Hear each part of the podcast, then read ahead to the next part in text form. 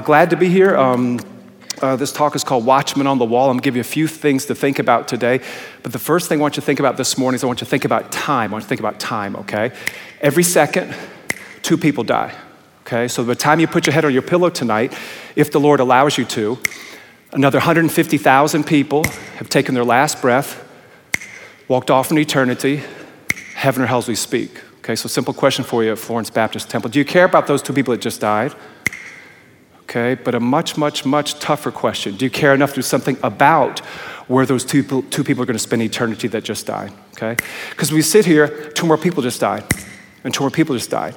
And too many times as Christians, we're completely out of focus. Where am I going to lunch today? Okay, what day are we hitting the road uh, to head out to meet the relatives for Thanksgiving? Uh, who's going to win the NASCAR championship and all that stuff? Uh, that does not matter today. But I do know a guy, he emailed me in Charlotte. He did hand a gospel tract to Jeff Gordon one day in a coffee shop in, in Charlotte, North Carolina. And Mr. Gordon said, Come over and sit with me. And they had a nice talk about Jesus Christ in the middle of a coffee shop, okay, because the guy handed out a gospel tract. Because isn't his soul more important than four championships and all the rest? Yes or no? Yeah, you got to keep it in perspective. But too many times as Christians, we get out of perspective. But the two people that just died all that mattered, did they know the Lord Jesus Christ? And what did they do for Jesus Christ if they were saved and do that? Because you can be here one moment and gone just like that, okay? I used to be a high school teacher, and uh, one of my students, Brian, had a learner's permit. Uh, he was driving in the mountains of Tennessee with his mother. They pulled into a convenience store. They switched seats. Brian moved to the passenger seat. His mother pulled out of the, the onto the highway mountains of Tennessee, all of a sudden a boulder rolls off the side of the mountain. Boulder lands directly in their passenger seat and crushes Brian dead instantly.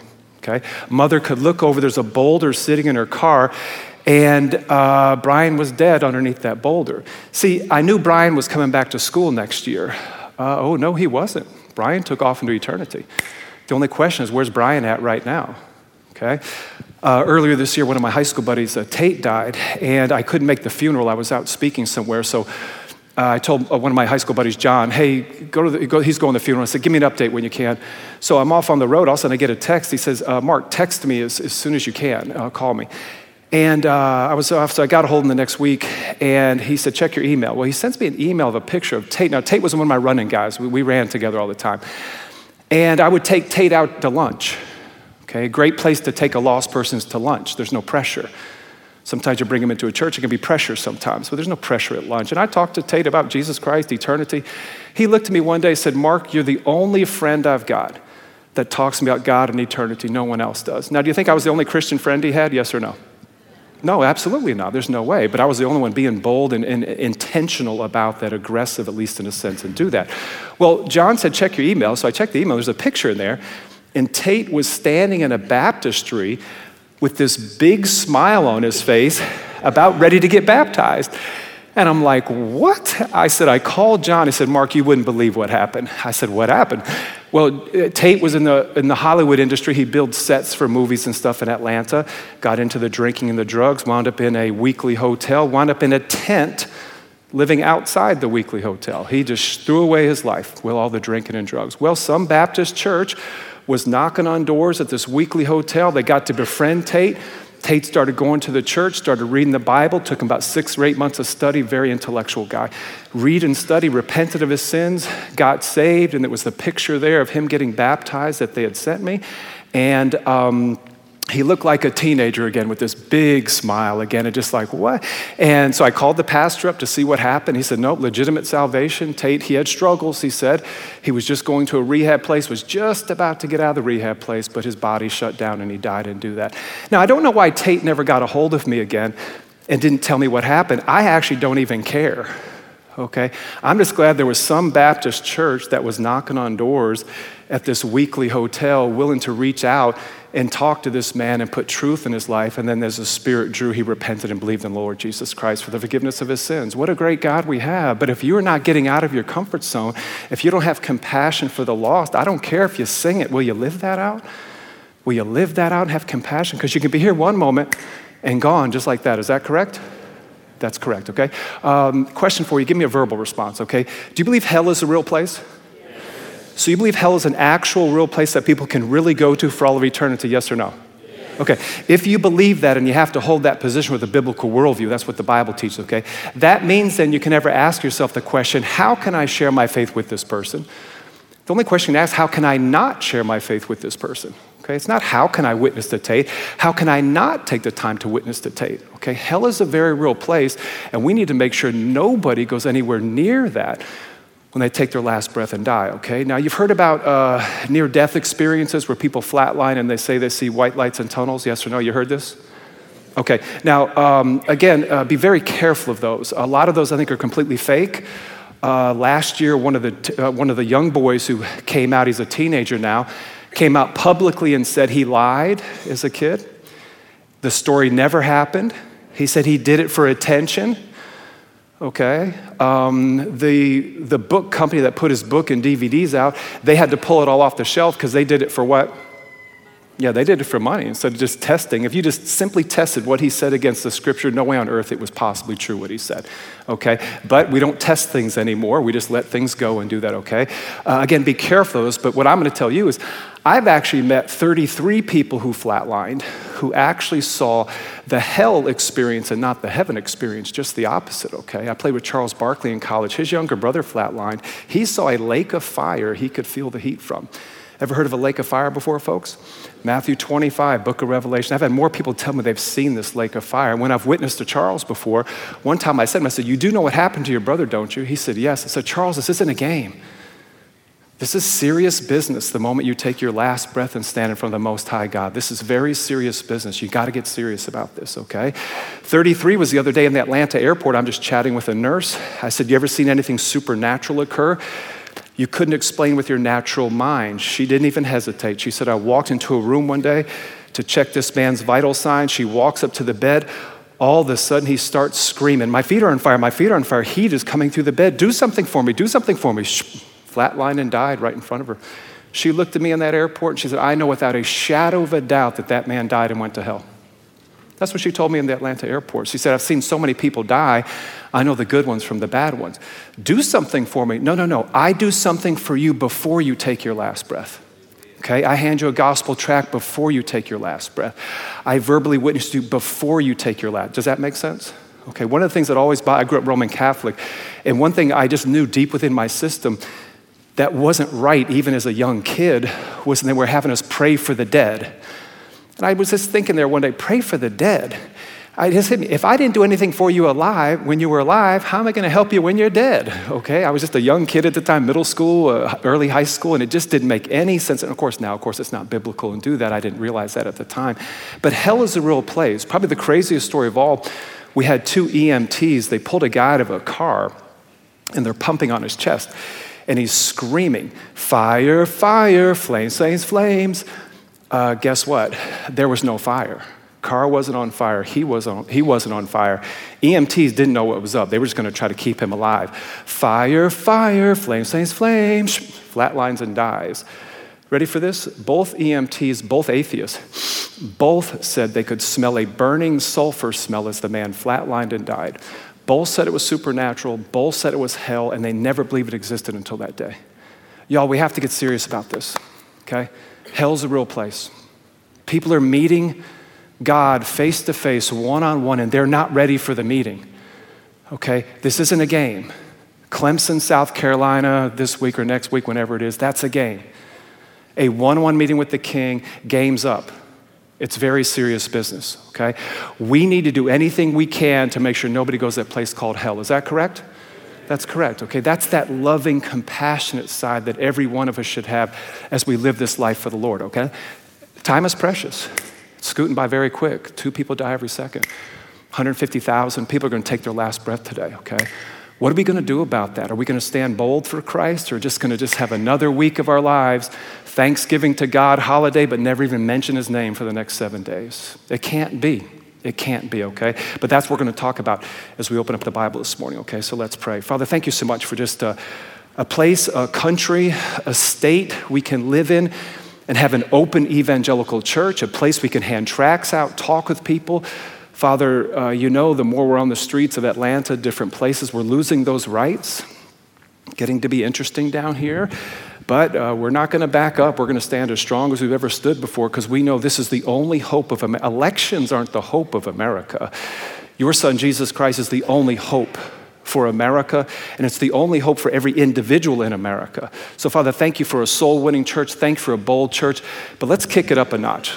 Let's every one of us just take it up one more notch that we're going to be bolder for you in the days to come than we've ever been before. So we thank you for that, and we do. And we ask it in the great name of your Son, Jesus Christ. Amen. Amen. Amen. Okay? All right, about to open up the Bible. So uh, hold your Bibles up for me real quick. I want to take a look at these things. Okay, awesome. Okay, down. Um, I was speaking at, uh, you heard of Wheaton College before? I was speaking at Wheaton Academy. It's a high school connected to it. So speaking to 600 high school kids, and I had the kids hold their Bibles up. They held up uh, 500 and they held up 598 phones. Okay, and uh, and of course, two boys brought nothing and uh, did that. Um, now, uh, is there one day electronics may not work? Yes or no? Yeah, there's one day electronics may not work. So we need to know how to fumble through and get through this book. But I always give two words of advice before you ever open up your Bible, okay? So when you read your Bible on a daily basis, when you open up at church, two words of advice for you open up this book, okay? Be careful, okay? This is the most dangerous book in the history of the world. Okay? This book has changed lives for thousands upon thousands of years. Matter of fact, this book has changed countries before if you ever study history okay? Uh, but yet, this is the most denigrated book we have in our culture today. This book is being ripped to shreds on high school and college campuses today. People go into a courtroom, put their hand upon it, I will tell the truth, and sit in a, witness stand and lie because there's no fear of the God of this Bible anymore in our culture, okay? I spoke at uh, Kansas State University one time, 400 college students I asked them a question Have you ever heard anything anti God, anti Jesus, or anti Bible in one of your classrooms? Uh, raise a hand up for me. 400 college kids. How many hands went up? All but three or four. I asked them, Have you heard anything anti Islam, anti Quran, or anti Muhammad in a classroom? Raise a hand up. How many hands went up? About two or three, and then anything anti Buddhism, anti Hinduism, no hands at all. Why? Why is this book so denigrated? Because this book says there is a God and I'm not him okay? So that eliminates the New Age movement real quickly, okay? That's long gone, okay? This book says God is holy and I'm not even remotely close. Okay? This book says you must humbly come to him. Whoops, uh, every man hates that one word. What's that word? Humbly, okay? Don't like that one, okay? But it's in there, okay? I got to humbly come to him for the forgiveness of my sins and do that, okay? That's why this book is being denigrated because people don't want it to be true because then I don't answer to that God. But the problem is, we're all going to answer that God, right? So here's the point we as Christians need to take this book more seriously, correct?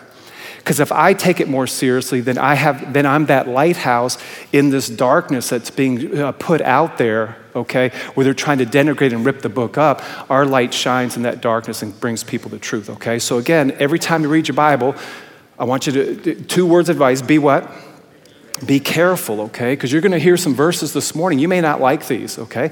Well, don't come up and talk to me afterwards about it. I didn't write the book, okay? You're going to meet the author one day, and if you want to converse with him, have the best conversation of your life, okay? But it's not going to work, okay? Because he's going to have, we got to own up to what the book says. Is that right? Okay, so grab your Bibles. We're about to open it, so be what? Be careful, okay? We're going to go to the book of Ezekiel, okay? So we're going to go Old Testament. If you open up in the middle of the Bible, what book will you hit? Book of Psalms, head towards the New Testament. You're going to hit some really big books Jeremiah, Isaiah. We're going to look for Ezekiel. If you could hit Daniel, going a little bit too far, going to go to Ezekiel 33. Okay, so looking for Ezekiel 33.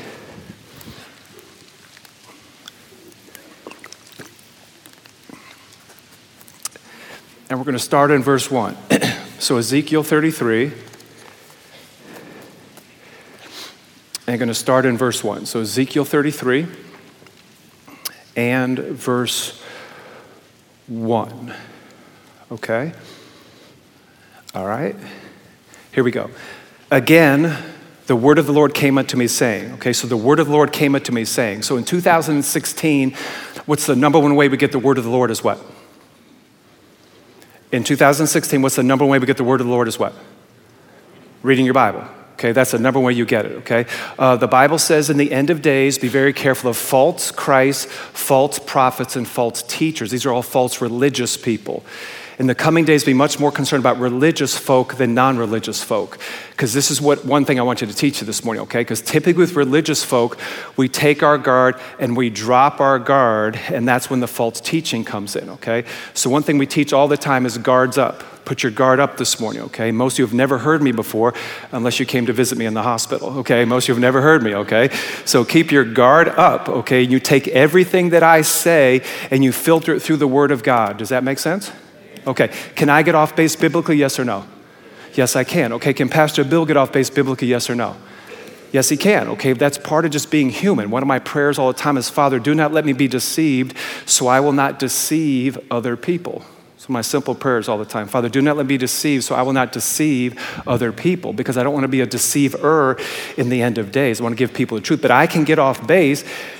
But if I get off base or Pastor Bill gets off base, then a bunch of people get off base because we have platforms in what we do. If you read one of my books, and you don't think it's biblical at some point, take the book and find the nearest trash can you can find, drop it in that trash can, and get on with your life. I'm dead serious about this, okay? Because there's so much false teaching that's going to happen in the end of days. Matter of fact, the Bible says in the end of days, an antichrist is going to pop up.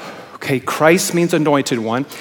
Anti doesn't always mean against, it can also mean in place of. So it's going to be somebody in place of the anointed one. Who's the anointed one? Jesus Christ. So it's going to be a false Jesus Christ, okay? But the, it says in Thessalonians, Second Thessalonians, but he's going to come on the scene and do all these miracles. It says lying signs and wonders, but we call them miracles. And people are going to see the miracles like, ooh, he's a miracle worker. He must be from who? God, so let me follow him. But see, if you read and study your Bible way back here in Deuteronomy 13, 1 through 5, Deuteronomy 13 says, I, as God, may test you one day. Does God test us? All the time. He's trying to build our character into the men and women and teenagers of the Lord He wants us to be, okay? I, I may send a miracle worker in front of you just to see will you follow the miracle worker or will you follow me as God? See, so if I'm alive at that point, I know to test everything against the scriptures. So filter everything in the days to come, every book you read, every sermon, everything hear against the word of the God that will keep you on the right track. But mom and dads, that will also keep who? Who? Mom and dads? Your children, your family on the right track as well, because you're the number one teacher to your kids, Deuteronomy 6, with your kids, and do that, okay? All right, go to verse 2. Let's see where we go. Son of man, speak to the children of thy people, and say unto them, When I bring a sword upon the land, if the people of the land take a man off their coast and set them for their watchmen, key word this morning's watchman. I want you to know what a biblical watchman is. And before you leave here this morning or before you put your head on a pillow tonight, make a commitment. You're going to be a biblical watchman all the days of your life. Okay, verse 3. If when he sees the sword come upon the land, he blows the trumpet and warns the people, then whosoever heareth the sound of the trumpet and taketh not warning, um, if the sword come and take him away, his blood shall be upon his own head. Verse 5 and 6. He heard the sound of the trumpet and took not warning. His blood shall be upon him, but he that taketh warning shall deliver his soul. Now, watch 6. But if the watchman sees the sword come, and blows not the trumpet, and the people be not warned, if the sword come and take any person from among them, he's taken away in his iniquity, but his blood will I require at the watchman's hand. Okay, here's the picture. Back in the day, you didn't have CNN and Fox News and satellites and drones and stuff, okay? So you just built walls around your city, okay? And you chose a watchman to stand up on the wall. They had a very simple job, just look in the distance. That's all their job was, okay? And they'd see an army come to the rise, so they'd pull the trumpet out, blow the trumpet, warn the people in the city trouble was coming, okay? They'd see a big dust cloud. So, I mean, they knew that was horses or chariots. So they pull the trumpet out and blow the trumpet and warn the people in the city trouble was coming. Okay, now, was it the watchman's job to go down the ladder, go in the city, put everyone's armor, Uzis, knives, and staves on? Was that their job? Nope, simple job. See trouble coming, pull the trumpet out, blow the trumpet, warn the people in the city trouble was coming. Their job to get ready for battle. Okay? Let's say we did the same thing. Let's say we built a wall around Florence uh, because you and I both know we can't trust those people from Columbia. And uh, oh, I, I, was there yesterday, left as quick as I could. And uh, so we built a wall around Florence. By the way, walls work, just in case you're ever wondering about that. Walls work. And uh, so we built a wall. Some of you got that. And uh, so we built a wall around uh, Florence, okay? And we're going to choose watchmen to stand up on the wall. Now, is this an important job, yes or no? Yeah, done incorrectly, can cost everybody in the city its life. It's a very important job, okay? So raise a hand up, pretend it's like classroom. I used to be a school teacher. Raise a hand up. What are certain qualities you would want in any watchman you would ever choose to stand up on that wall to be the watchman of your city? Okay, raise some hands. What are certain qualities you want on any watchman? Young man? Alert, paying attention. This can't be lazy folk job, okay? You can't be asleep at 3 a.m. because the enemy's not coming at 3 p.m., coming at 3 a.m., okay? And I can't, if that's my shift, I gotta be awake, alert, ready to roll in the heavens. Very good point, okay? Hands up. What are certain qualities? Yeah.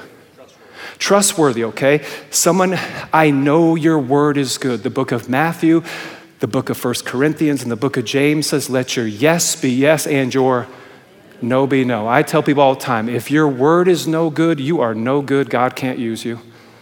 If that's something you need to repent of today or Tuesday when you do your prayer meeting time, uh, repent of it. But if your word is good, God can use you every which way, all over the place, if your word is good, and do that. Uh, when um, we went uh, to China to do some mission work in China, they took the police, we called them greenies. They were long green coats in the, in the winter. They were called the PSB, I think it's called Police State Bureau. They would take the police and they'd come join your house churches.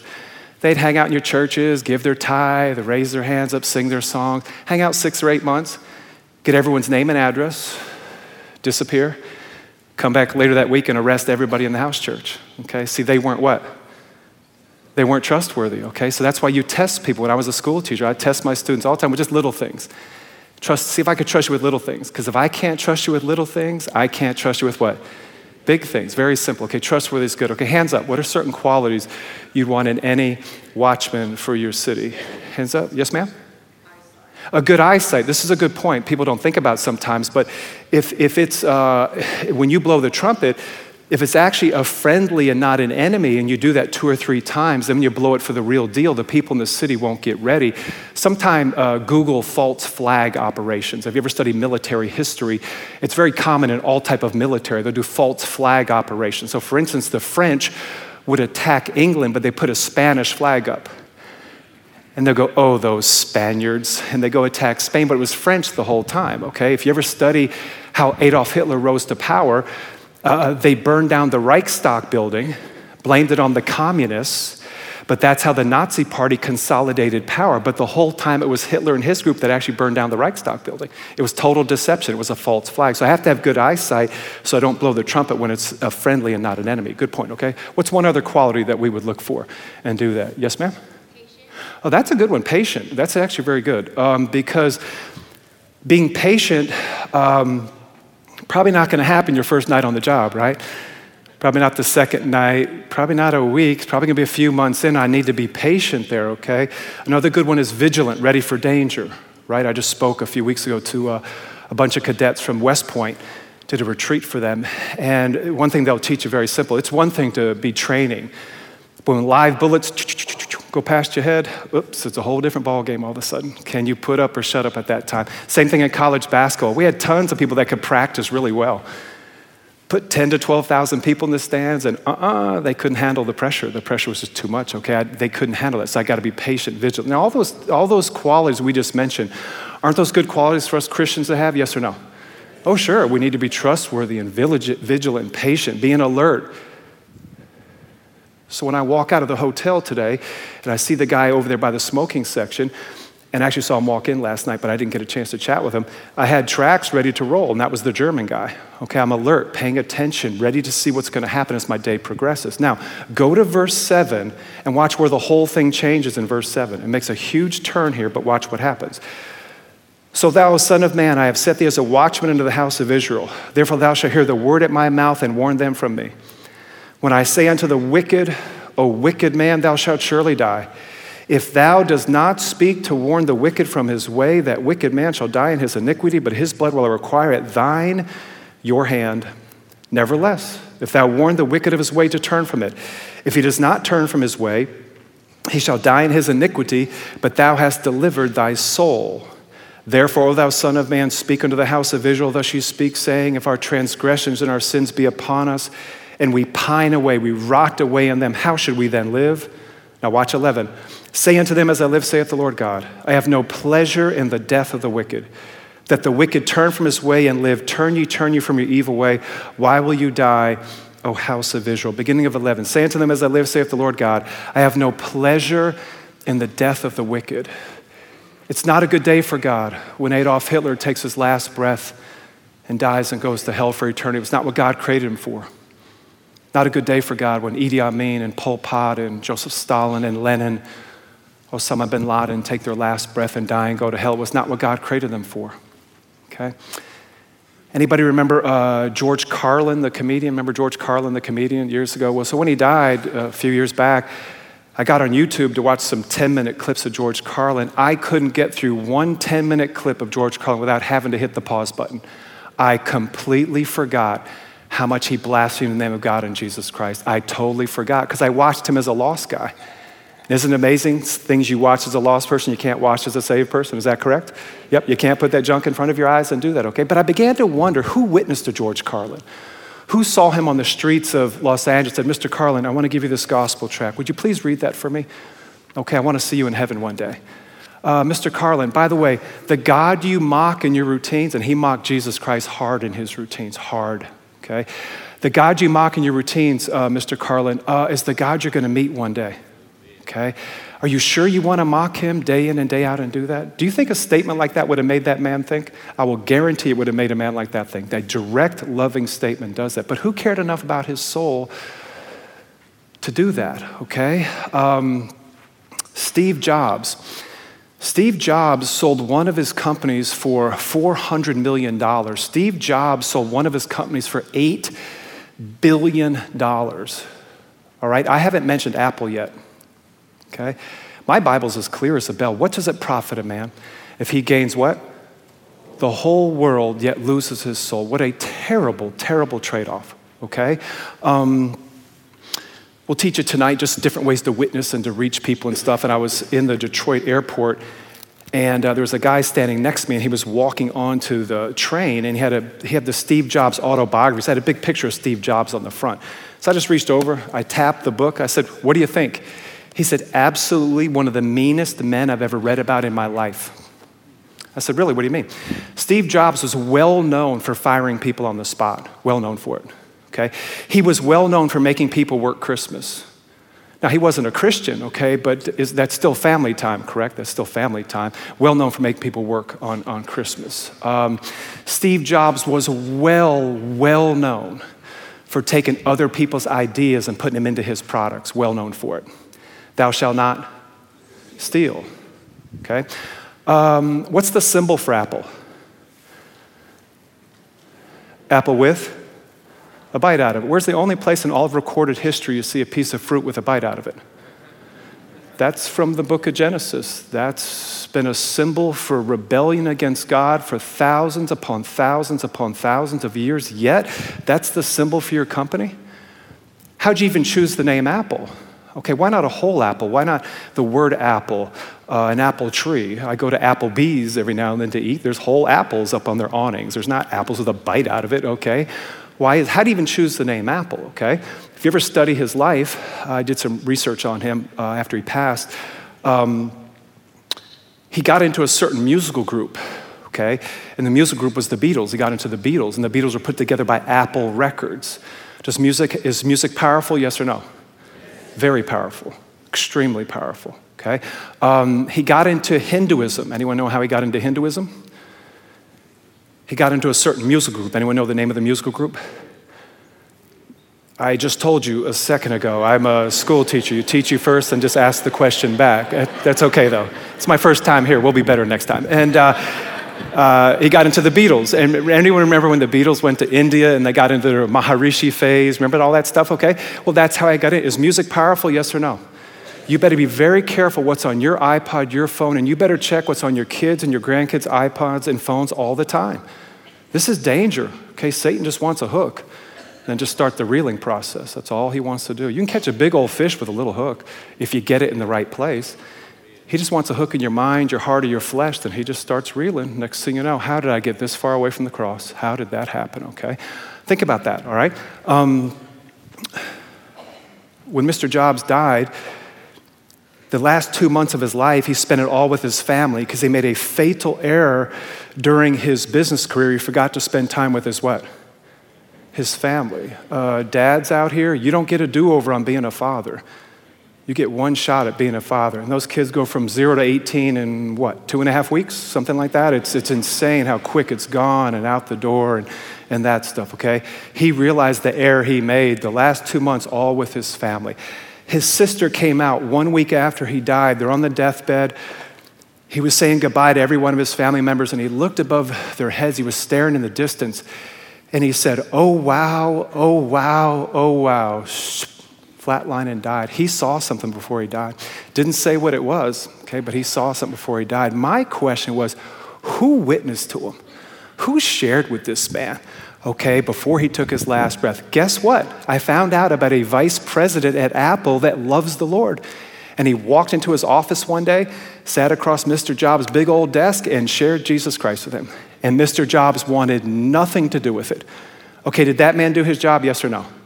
Yes, he did. So he was the biblical watchman. He blew the trumpet and warned him, okay? So that's all your job is you warn people trouble's coming. Your choice what to do with the warning. But if I love you enough, I'll give you the warning to do that, okay? So down south where we live at, uh, did you get any warnings on the hurricane that was coming? Any sirens or anything? Okay, sure. We get tornado sirens in Atlanta. So all when a tornado siren goes off, all it tells me in Atlanta, Mark, you have a choice to make. You can go outside and enjoy the windy day, okay? Or you can go down deep and get out of the way, okay? But Mark, you better make a decision and you better make it quick, Mark, or you're about to be in trouble, okay? See, that's all the warning does. And so if you love people, aren't you glad when the sirens went off for the hurricane? Sure, you prepare time, get ready because something's about to go down. So that's what we do as Christians. We warn people trouble's coming. Their choice what to do with the warning, okay? I was sitting on a plane flight going to uh, Newark, New Jersey, and I had a guy work, sitting next to me, and he worked for the CIA.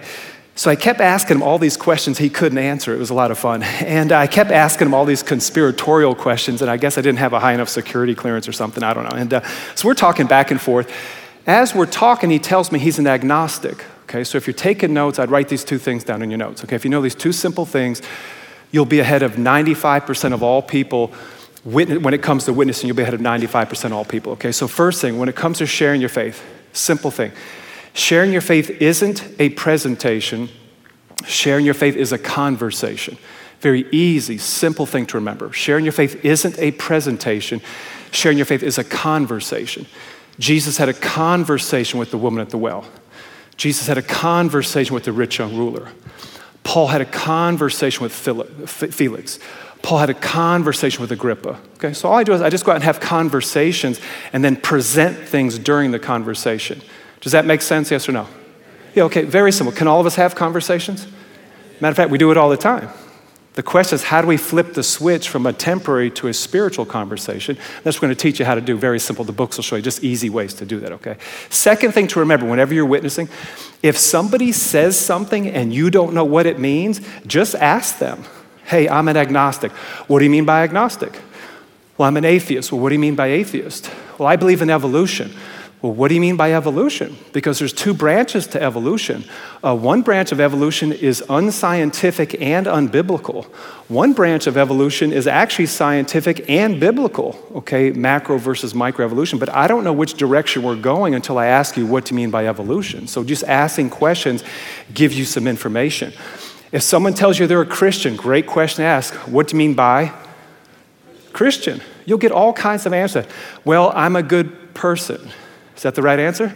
Not even close. You'll get it all the time. Well, I go to church. Is that the right answer? No. Uh, does does uh, going in the garage make you a car? No. Uh, going in the barn make you a cow? No. Going to McDonald's make you a hamburger? No. Just going to something doesn't make you something, okay? Now, hopefully you want to go to a good, strong biblical church, but it doesn't make you something. Now, all agnostic is, they're kind of in the mushy middle, okay? Not quite sure there is a God, not quite sure there's not a God. Usually, big thinkers love to search and love to read, so always give them something to read, okay? We keep talking. Then Darren says to me, Oh, by the way, Mark, uh, I was on Flight 93, September 11th, 2001. And I'm sitting next to him on the plane flight, and my wheels start spinning. And it hit me. That was the plane that went down where? Pennsylvania, where everybody what? Died, but they're all still what? Remember something, okay? They're all still alive. That's one of the lies of the world. They're trying to teach you Prince dead, gone. Michael Jackson, dead, gone. Elizabeth Taylor, dead, gone. That's not what death means in the Bible. Death in the Bible, all it means in the Bible is opening up the door to the other side. That's all death means in the Bible. Matter of fact, when you read the King James Bible, it uses the word asleep many times for death. I think it's an excellent word for death, okay? Because if you're asleep, you eventually what? You just wake up on the other side. See, because the world, the world's teaching you, the worldview of the world's not our worldview. We believe completely different than that, okay? Now, he couldn't have physically been on the plane because he's sitting next to me and I can't figure out what's going on. But remember in uh, 2001, September 11th, it was a Tuesday morning, okay? I said, Darren, what do you mean? He said, Well, the Friday before, my boss called me up and he said, uh, Darren, I need you to get to California a day earlier. Okay, so he switches his flight to Monday, September 10th, flight 93. He said, Mark, on my wall is a picture frame with a ticket in there that says flight 93, September 11th, 2001. He was that close to being on that plane flight. That close. Okay? He's an agnostic. So I said, Darren, was that luck? Was that chance? Or was that God that kept you off the plane flight? He looked at me and said, Yes, yes, yes. Okay, he knew, he knew something kept him off the plane flight. You'll meet more people from New York that something happened that day, they never made it to the World Trade Center that day. Crazy stories. Other people I've met on flights, same thing happened, different, uh, different scenario, but they never made it to work that day, okay? I said, Darren, the reason God kept you off the plane flight was to hear the rest of the story. Here's the rest of the story. So we talked about sin, repentance, the cross, the resurrection, just lay it out for him. Big thinker, had really good questions. I said, Do you like to read? What did he say? Oh, big time. Huge reader, huge. So I took a book, I signed it for him, I gave him, I said, Now I want you to read this, Darren, okay? But the reason God kept you off the flight was to hear the rest of the story. Now it's your choice what you do with that information. Okay, so you see the point? I just have to pull the trumpet out, blow the trumpet. Now it's his choice what he does with that. Make sense? So again, that's what our job is as Christians, as biblical watchmen, to do that. I was on another plane flight going to uh, Wichita, Kansas, and I had a guy next to me named Joe. And we're just talking back and forth, and I don't have an end yet. And what we'll teach you tonight is just different ways to create an end to get to a spiritual conversation. I'm just chatting with Joe. I don't have an end, but this is one I use all the time, and it works tremendous. And I said, Joe, I said, when you were younger as a kid, you grew up in a religious faith or belief or tradition as a child, okay? Now you can use this on anybody. Use it on a teenager, a 90 year old, doesn't matter, it works great. Most people tell you what, do they grow up in something, yes or no? Yes or no? Yeah, most people grow up in something, okay? I met a Satanist the other day that grew up going to a satanic church. Okay, so at least he grew up in something. Okay, now that you're older, okay, doesn't matter the age group, now that you're older, is it more important to you or less important to you? Now, at this point, most people say what? No, they actually say less important, okay? But wait, as we're getting older, we're getting closer to what? Death, so shouldn't it become more important? See, it's a very easy walk with him, okay? Watch what happened. I said, Joe, I said, um, when you were younger as a kid, you grew up in any religious faith or belief or tradition as a child? He said, Yeah, I grew up Methodist. A little edginess to his voice. I said, Okay. I said, Now that you're older, about mid 50s, I said, Now that you're older, is it more important to you or less important? He said, Less important with a most definite edge to his voice, okay? So I just said, I said, Joe, did anything happen along the way to kind of push away from God? He said, Yes, it did, okay, with a most, most definite edge to his voice, okay? Now, whenever that happens, I just do one simple thing. I said, Joe, if you feel comfortable, can you tell me what happened? Now, the reason I do that is because I've just learned through the years that many people want to get something off their what? They just want to get it off their chest. They're just trying to see if they can tell you, is all they're trying to figure out. Now, even if he doesn't tell me, can I still blow the trumpet anyways? Sure, that's not a problem, but I've just seen this enough, okay? I said, Joe, if you feel comfortable, can you tell me what happened? All of a sudden, he put his head down, bobbing his head up and down on the plane sitting next to me, complete total silence. Now, you ever had that awkward silence in a conversation before? Okay, when the awkward silence pops up, a couple, two piece advice for you. Okay, one, remember, it's never as long as you think it is. Okay? It's two seconds and you thought it was eternity plus, okay? And it wasn't. It's just a very short time. The other thing to remember is if they're being quiet, you be what? Quiet, okay? Because something's happening there with him and the Holy Spirit. I don't have a clue what's happening, okay? I just need to stay out of it and let them deal with it. He had his head down, and it was actually a pretty long time, probably five, six, seven seconds, which seems longer than that. He said, He looks at me. He said, Okay. He said, A stalker came after my daughter. We had to get the police involved. He said, The stalker came after my wife. We had to get the police involved. He said the stalker broke the restraining order. He was 17 years old and was thrown into a juvenile detention center. Uh, can 17 year olds do wicked and evil things? Yes or no? Yes, they can. So, are you reaching the 17 year olds in your city? When you see them at the mall working at a store, you're chatting with them. When you see the guys park the 10 cars in the Walmart parking lot Friday night and they're all standing around chit chatting with each other, do you walk over there as a mama, as a daddy, as a grandmother, another teenager, and start chit chatting with these people and blowing the trumpet and talking with them? Because if you're not, don't worry, Satan is talking with the 17 year olds on, planet, on earth today, and especially in America today. When are we going to care enough to do something about that? Okay? All of a sudden, Joe looked at me and said, he said, one morning at 5 a.m., my daughter let out a blood curdling scream at 5 a.m. He came running out of the bedroom. The stalker is standing in the middle of his house with a rifle in the middle of his house. Okay? He had shot out the sliding glass doors and he's standing in his house. Now, think about this for just a second, okay? It's 5 a.m. I'm sure you're tired, but I'm sure you wake up pretty quick when this happens, okay? Um, your daughter's screaming. There's a guy in your house with a gun previous history. Maybe a good thing to discuss at lunch today or back at your house. What would you do if that encounter happened with you and your family? Okay, what would you do? And men here, it's our job as, as fathers and brothers and sons and stuff to protect the ladies in our households. Is that correct? Okay, let's try that again. Okay, uh, wow, I must be back in South Carolina. Uh, Fellas, it's our job to protect the ladies in our household. Is that correct? Yes, yes it is. Okay. Um, all that bullet can do is send me where I swear I want to go, correct? Right? Either you believe Philippians 1 for me to live as Christ and to die as gain, or you don't believe that. That's your choice. Okay? But if you believe it, all the bullet can do is send me. And I don't believe a bullet can touch me until God says a bullet can touch me. So what's the deal here? Okay? But there's too much of this wimpy Christian male running through churches today when we need the protector of our homes and protectors of everybody under our house. Is that correct? Yeah, we have to remember that, okay? Um, Joe's not a believer, he's not saved. I said, Joe, I said, what did you do? He said, I rushed that kid. He ran straight for him. Pew, pew, two bullets to the stomach. I said, What'd you do, Joe? He said, I kept going. He kept going. He said, I tackled the kid. I was wrestling with the young man on the floor. He said, Mark, it was extremely bloody. He slipped out of my hands. He ran out of the house. The police finally showed up and they caught him at the end of the street. He said, I was laying on the floor and I said, Wait a minute. He said, Where's my wife at? And he gets up, he goes to the front door, opens the front door. His wife is laying face down in the snow, shot and killed. Uh, the gunman was waiting behind the bushes, shot and killed the wife. And that's when he came to the back of the house. And that's how the rest of the encounter played itself out. Joe looked at me and said, Mark, I got a question for you. Always remember conversations go what? They go both ways. Okay, so we're at a very good point here. Even if I can't answer his question, we're at a good point because he's asking the question. I said, Sure, Joe. He said, Mark, how can there be a God with my wife who is dead and this man who's alive in a prison in Ohio? How can there be a God? Legitimate question, yes or no? That's legit where I come from. We're talking back and forth, back and forth. Uh, he had really good questions, and you and I got really good what?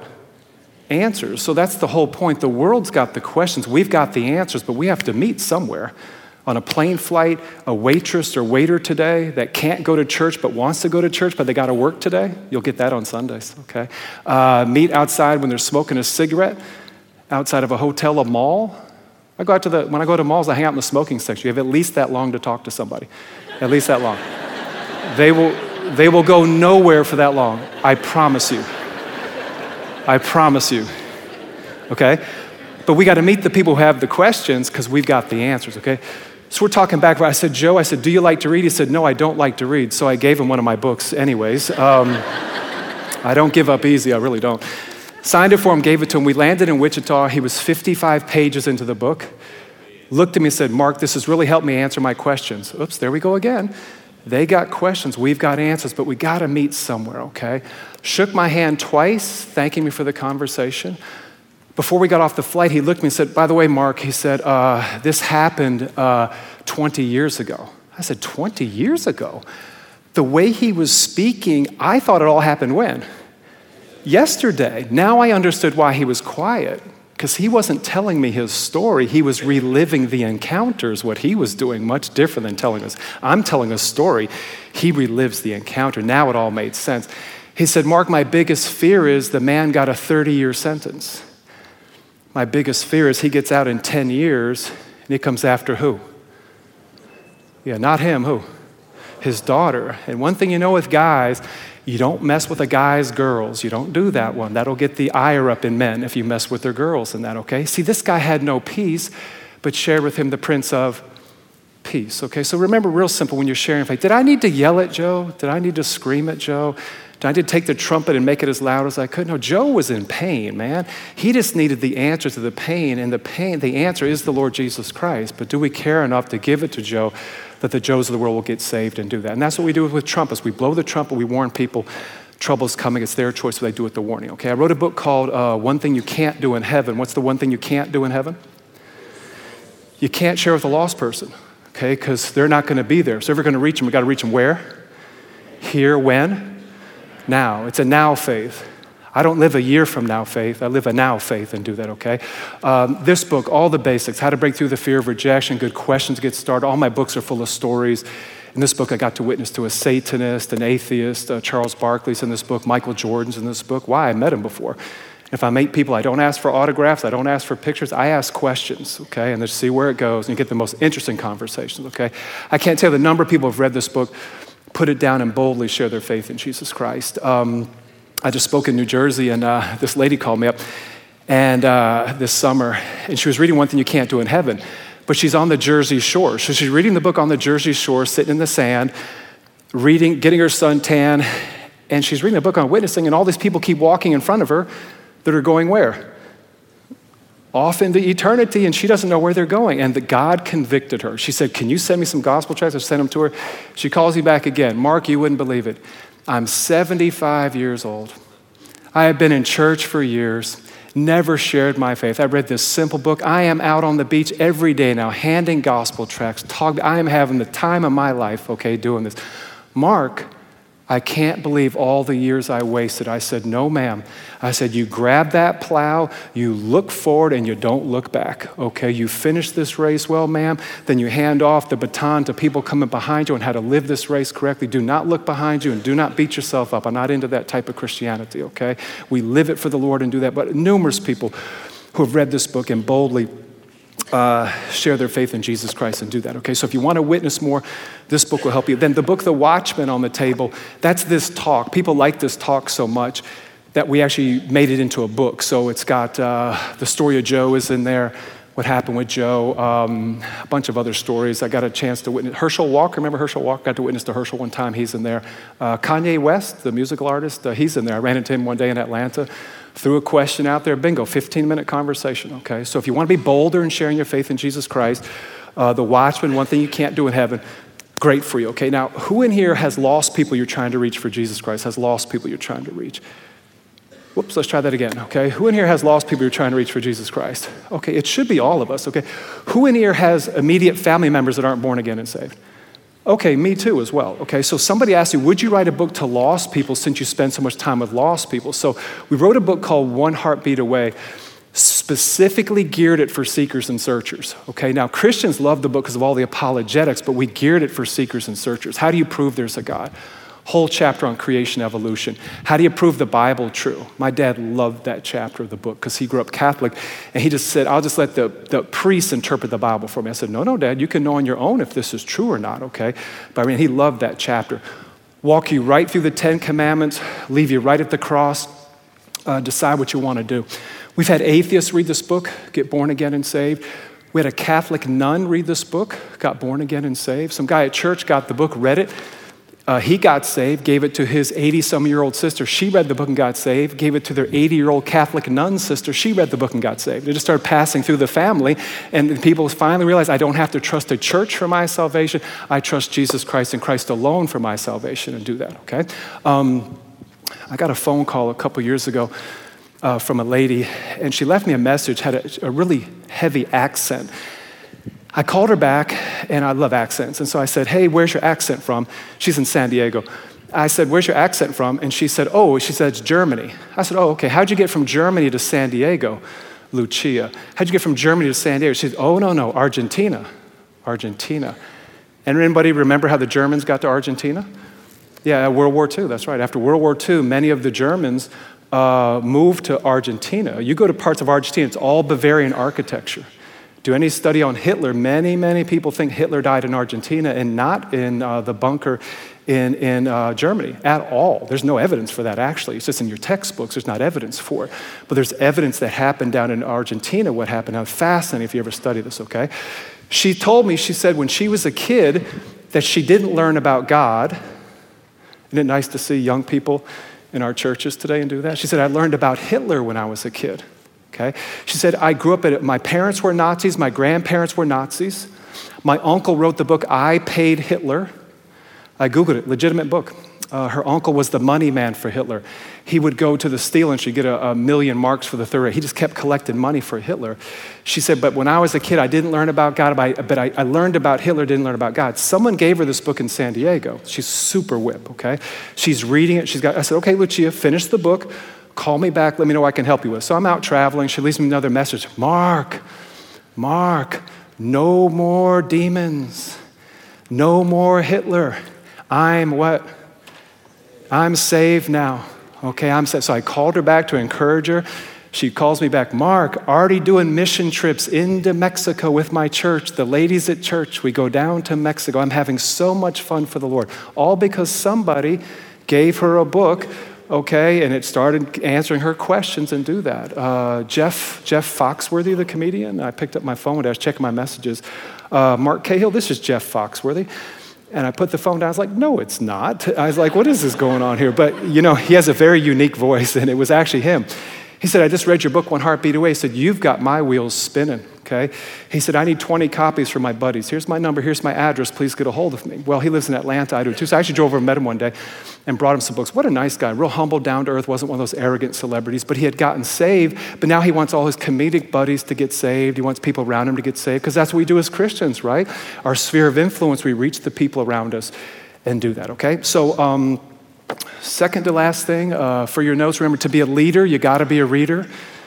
To be a leader, you got to be a reader. We need to be readers. Pastor and I were just talking about that in his office about what we read and stuff like that. Um, best ways to read uh, one, shut your TV off. Well, no, get rid of your TV. That's the best thing. Uh, I haven't had a television in 20 years. I'm fine. I'm doing okay. I've read a bunch of books. I've written six, working on a seventh. I don't need a television and do that okay. Um, second thing, shut your phones off. It just sucks our time and eats our time up, just kills us sometimes. And we should be sitting down reading a book and getting intellectually stronger for the battle that's being waged out here for souls and do that okay. Every second, two people die, okay? By the time you put your head on your pillow tonight, another 150,000 people have taken their last breath walked off in eternity, heaven or hell as we speak. Okay, simple question for you. Florence Baptist, tell me, do you care about those two people that just died? Okay, but a much, much, much tougher question. Do you care enough to do something about where those two people are just going to spend eternity that just died? Okay? Watch how simple this is. Very simple. Anyone in here glad someone told you about Jesus Christ? Anybody glad? Okay. I am so glad I went to Auburn on a basketball scholarship, chasing my God of basketball, chasing my dream all of a sudden, four young college students were waiting on me to tell me the truth about God and Jesus Christ. And I stand here today, all these years later, because four people cared about my soul, four people blew the trumpet, even though they probably didn't know that's what it really was. Gave me a Bible. I'm 20 years old, living in the deep south, never owned a Bible before. How can that be? How can that be? How can that be? Okay, but they reached in my life and did that, okay? Time is precious, okay? Use it very, very wisely for the Lord Jesus Christ in the days to come.